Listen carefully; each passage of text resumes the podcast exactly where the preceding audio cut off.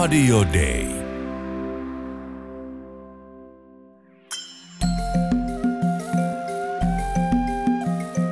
Usko, toivo, rakkaus. Mutta suurin niistä on rakkaus. Kirkko maailmalla. Tervetuloa kuuntelemaan Suomen lähetysseuran tuottamaa Kirkko maailmalla ohjelmaa. Tänään puhumme vapaaehtoistyön merkityksestä Botswanan evankelisluterilaisessa kirkossa. Vieraanamme on Maria Sterling, joka on Suomen lähetysseuran lähettämänä ollut Botswanassa jo kauan. Maria, kerro ensin sun historiasta Botswanan työntekijänä. Mä oon tullut tänne kauan sitten, vuonna 90. Ja mä oon alussa ollut musiikkityössä ja sitten välillä olin lasten kanssa kotona ja palasin taas musiikkityön koordinaattoriksi. Jossain vaiheessa olin Suomessa ja aloitin teologian opiskeluja ja sitten olin täällä kristillisen kasvatuksen koordinaattorina ja nyt ihan viime vuosina on tehnyt hankehallintoa. Sulla on siis tosi laaja kokemus yhteistyöstä Botswanan luterilaisen kirkon kanssa ja siellähän on myös sellainen tilanne, että luterilaisia kirkkoja on enemmän kuin yksi. Kerro vähän siitä. Tämä meidän yhteistyökirkko, Botswanan evankelisluterilainen kirkko, erosi äitikirkostaan vuonna 1978. Ja tämä äitikirkko on Eteläisen Afrikan luterilainen kirkko Elksa. Periaatteessa kirkoilla on ihan samanlaiset virret ja liturgia ja ainoa on vain se, että botswanalaiset halusivat itsellensä oman itsenäisen kirkon. Ja sitten on vielä kolmas luterilainen kirkko, LCSA, joka on tämmöinen vapaa luterilainen kirkko. Tässä jaksossa keskitytään siis lähetysseuran kumppanikirkkoon, eli tähän Botswanan evankelis-luterilaiseen kirkkoon näistä kolmesta, mitä Maria tässä mainitsi. Sulla on pitkä historia tämän kirkon kanssa, niin miten sä näet, että se vertautuu kirkkona esimerkiksi Suomen evankelis-luterilaiseen kirkkoon? Kirkko täällä on pieni ja se on levittäytynyt laajalle. Botswanahan on kaksi kertaa Suomen kokoinen pinta-alaltaan ja täällä on kuitenkin vain 2,3 miljoonaa asukasta. Ja kirkon väkiluku on alle 20 000. Seurakunnat on hyvin pieniä ja hyvin kaukana toisistaan. Suomessa tuntuu, että seurakuntia on paljon. Samassa kaupungissakin voi olla useampia seurakuntia ja seurakunnat on hyvin isoja ja on paljon työntekijöitä. Täällä ei joka seurakunnassa ole edes pappia. Jossakin vaiheessa diakonit toimi seurakunnissa ja saivat osittain papin oikeuksia jakaa ehtoollista ja kastaa lapsia. Mutta tämä kirkko toimii aika paljon niin kuin vapaaehtoisten varassa juuri sen takia, että työntekijöitä on vähän. Miten se vapaaehtoisten rekrytointi käytännössä toimii? Miten ihmisestä tulee kirkon vapaaehtoinen Botswanassa? No siihen ehkä voi olla monia teitä. Kuulen, että jotkut aktiiviset nuorten ryhmien jäsenet, jotka toimivat niin nuorten omissa komiteoissa, kun he kasvoivat vähän vanhemmiksi, niin sitten heidät otettiin mukaan niin seurakuntaneuvostoon. Ja sillä tavalla heistä tuli niin kuin seurakunnan vanhimpia, eli luottamushenkilöitä. Jotkut on naisten ryhmässä ja sieltä he tulevat enemmän auttamaan seurakunnassa. Tai koko naisten ryhmähän saattaa niin kuin tehdä diakoniatyötä sillä tavalla, että he tuntee sen koko kyläyhteisönsä. He tuntee naapuruston, he tuntee sukulaisensa ja he voi kutsua sitten kirkon työntekijän vierailemaan jossakin surutalossa tai jonkun sairaan luona. Jumalan palveluksissa tarvitaan myöskin kuoroja ja sitten musiikkia vetäviä ihmisiä, niin kuin esilaulajia. Ja niitäkin jaetaan sitten ehkä halukkuuden ja taidon mukaan. Monenlaisessa voi olla mukana ja monia eri teitä on. Kirkolla on myöskin ollut ihan koulutusta niin sanottuja evankelistoja varten, ja näitä evankelistoja on erityisesti koulutettu avustamaan pappia tai papin puuttuessa niin kuin hoitamaan seurakunnan tehtäviä. Yksi evankelista koulutettava, joka oli seurakunnan vanhin ja hän oli ollut pyhäkoulun opettajan kurssilla, missä tutustuin häneen, kertoi omasta seurakunnastaan, jossa oli seitsemän luottamushenkilöä, eli seurakunnan vanhinta. Ja joku näistä oli vastuussa nuorten ryhmästä.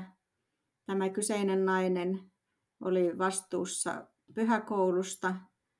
Joku oli vastuussa sitten seurakunnan taloudesta. Joku oli vastuussa naisten rukousryhmästä ja sillä tavalla oli jaettu vastuita siellä vähän jokaisen kiinnostuksen mukaan ja omien kykyjensä mukaan. Mainitsit tuosta musiikista, että musiikissa on paljon vapaaehtoisille hommia. Niin on tietysti välillä myös Suomessa. Mutta saako Botswanan luterilaisessa kirkossa kukaan musiikkityöstä palkkaa? Musiikkityöstä vastaava Albert Mosime on vapaaehtoinen. Hän saa pientä palkkiota ja hän saa myöskin asunnon siitä hyvästä, että hän avustaa, mutta ei varsinaista palkkaa. Tämä johtuu osittain siitä, että seurakunnat on hyvin pieniä ja monet, monet seurakuntalaiset niin on vähätuloisia. Kysytäänpä Albert Mosimelta itseltään, miten vapaaehtoisena työskentely kirkossa sitten käytännössä onnistuu? It's not really easy to volunteer and work for the church. In any way, you have to provide for your family. You have to look fine in front of the people. There's a lot that you have to consider. That means when you volunteer for the church, uh, you also have to have maybe other means of survival. Albert Mosime sanoo, että pelkällä vapaaehtoistyöllä on vaikea tulla toimeen, sillä pitää ottaa huomioon monta asiaa.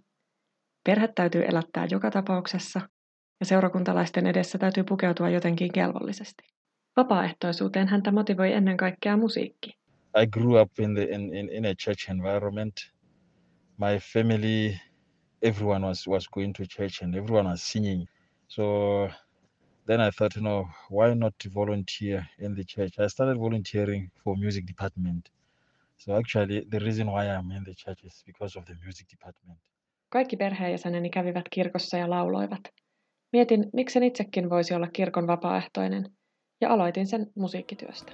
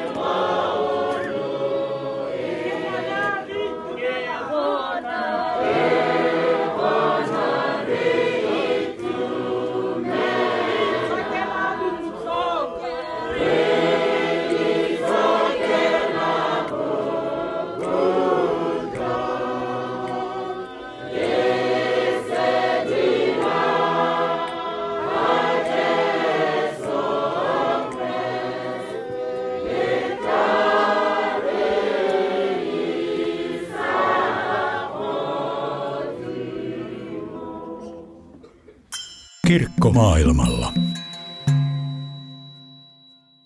Maria Sterling, miten sä oot nähnyt, että vaikka evankelistat, jotka tekee vapaaehtoisena töitä, niin miten ne sitten tulee toimeen? Näitä evankelistoja, ketä tunnen, niin osa heistä on jo eläkeläisiä, osa heistä on nuoria tai työelämässä olevia ja heillä on joku muu työ tai oma firma, ja sitten he tekevät niin kuin vapaa-ajallansa tätä evankelistan työtä. Sä teet myös gradua Botswanan luterilaisesta kirkosta. Mihin sä siinä pureudut? Mä olen haastatellut muutamia kirkon työntekijöitä, pappeja, teologeja, kysellyt heiltä, mitä on olla luterilainen Botswanassa suhteessa muihin kirkkoihin ja mitä se luterilainen identiteetti olisi ja mitkä on semmoisia aiheita, jotka on tärkeitä heille. Onko sieltä noussut jotain yhteneväistä näiltä haastateltavilta? Yksi teema, mikä nousee esille, on yhteisöllisyys. Eli se luterilainen identiteetti on enemmän kuin yksilön identiteetti. Siihen kuuluu tämmöiseen yhteisöön, omaan ryhmään kuuluminen, esimerkiksi naisten ryhmään tai nuorten ryhmään. Ja sen merkkinä he pukeutuu samantyylisesti mustavalkoiseen pukuun. Se on paljon enemmän kuin se, että nyt mä vaan käyn kirkossa, vaan siitä tulee semmoinen ystäväpiiri ja seurakunnan nuoret usein viettää vapaa-aikaansa yhdessä. Onkohan ne sellaisia asioita, jotka sitten myös kannustaa siihen vapaaehtoiseksi ryhtymiseen? Yhteisöllisyys tavallaan rohkaisee siihen. Mitä luulet? Joo, kyllä mun mielestä vapaaehtoisena toimiminen niin auttaa ihmisiä sitoutumaan siihen omaan yhteisöönsä. Ja he kokee, että he on tärkeitä. Täällä on kyllä usein ongelmana se, että nuoret kaikkoa luterilaisesta kirkosta, koska se saatetaan kokea jäykkänä.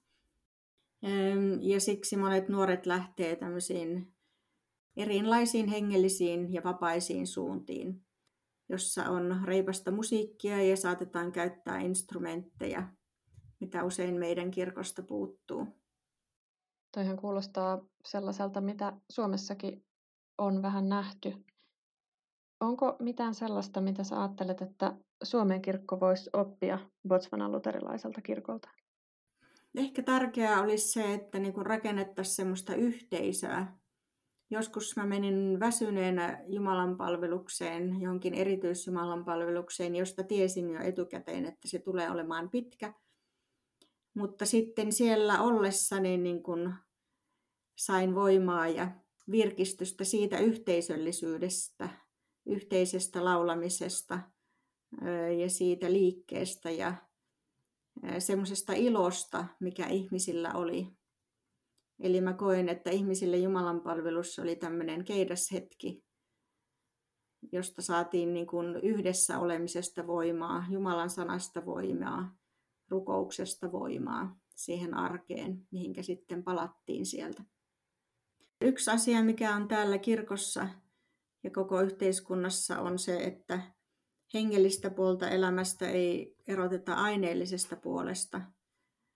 Yksi näistä mun haastateltavistani korosti, tai useampikin oikeasti korosti sitä, että kristillisyyden pitää niin kuin vastata koko ihmisen elämään, ei pelkästään siihen hengelliseen elämään. Ja semmoinen on ihan hauskaa, että esimerkiksi hengellisiä lauluja voidaan laulaa kaikenlaisissa tilanteissa. Eli Jumala on läsnä koko elämässä. Oli sitten kyse poliittisesta kokouksesta tai valtion toimiston aamurutiineista, joihin voi kuulua aamuhartaus. Joo, uskonnollisuutta voi niin kuin osoittaa milloin tahansa ja missä tahansa. Ja voidaan sanoa, että Jumalan armosta voimme tänään hyvin. Kun olen miettinyt luterilaista identiteettiä täällä Botsuanassa, niin huomaan, että se ei ole pelkästään yksilön identiteetti, vaan se on koko yhteisön identiteetti. Silloin kun tulee talousvaikeuksia, niin kuin Botsuanan luterilaisella kirkollakin välillä on, niin silloin on mietittävä, että miten tästä eteenpäin.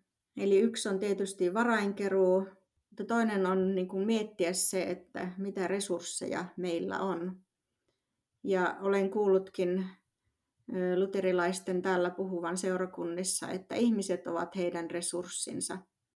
Ja silloin ihmisiä pitäisi osata käyttää monella tavalla ja myöskin antaa heille tilaa. Eli työntekijät ei ole niitä, jotka vetävät sitä toimintaa ja toteuttavat sitä. Ja seurakunnan työntekijät ei ole niitä, jotka vetää Jumalan palveluksen, vaan niiden tulisi olla seurakuntalaisia, että me yhdessä tehdään ja yhdessä ollaan osallisia Jumalan työhön täällä maan päällä. Kuuntelit Kirkko maailmalla ohjelmaa, jossa haastateltavana oli Botswanan lähetystyöntekijä Maria Sterling sekä Botswanan luterilaisen kirkon musiikkityön johtaja Albert Mosime. Minun nimeni on Virve Rissanen. Välissä kuultu laulu on nauhoitettu tämän vuoden toukokuussa Etelä-Botswanassa Jumalan palveluksessa, jossa vihittiin työhön uusia evankelistoja sekä uusi lääninrovasti. Ensi viikolla saamme lisää kuulumisia globaalista kirkosta.